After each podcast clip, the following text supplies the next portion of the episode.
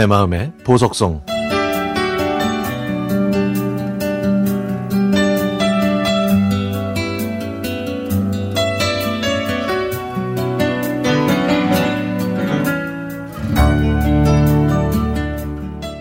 저는 1990년대 중반에 이민자가 아닌 체류인으로 몇 년 동안 호주와 미국에서 살았습니다.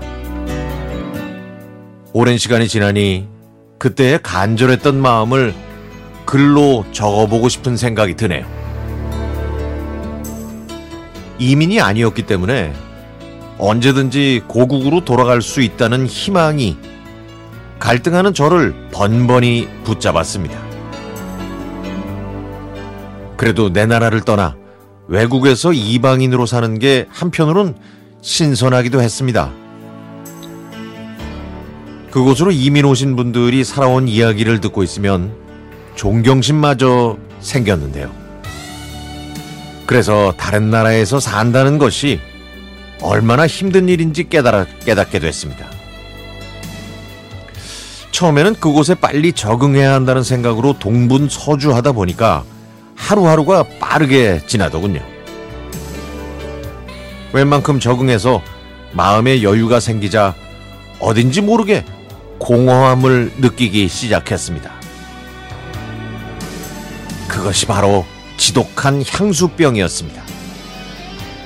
가슴 밑바닥에 깔린 이 공허함은 시도 때도 없이 찾아왔고 급기야는 일상에까지 지장을 주기 시작했습니다. 제 머리와 마음은 늘 우리나라 쪽으로 향했고 호주의 모든 것을 우리나라와 비교하기 시작했죠. 그래서 우리나라로 돌아가고 싶다는 염원과 그 그리움은 날이 갈수록 쌓여만 갔습니다.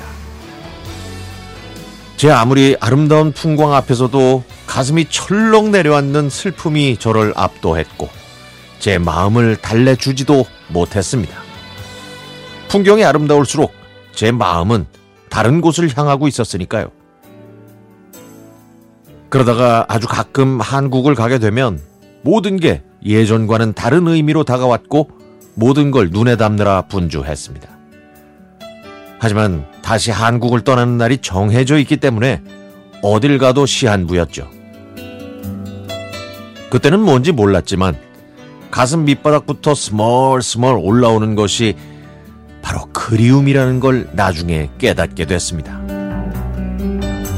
무심한 비행기는 이런 저를 끝없이 실어 날랐고 저는 고국과 타국을 번갈아 가며 이륙하고 착륙했습니다. 그리운 사람들과 만나고 또 이별하면서 제가 그 감정에 익숙해질 즈음 꿈에 그리던 우리나라에 안착할 수 있었습니다. 외국에서 지내면 수많은 난관이 있다는 걸 알고 떠난 거지만 직접 경험해 보니 제가 예상했던 것과는 달리 제일 큰 어려움은 바로 그리움이었습니다.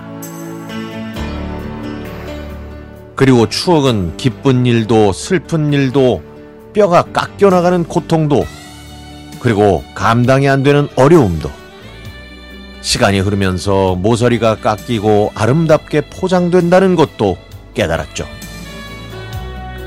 이곳에 있으면 그곳이 그립고 그곳에 있으면 또 여기가 그립고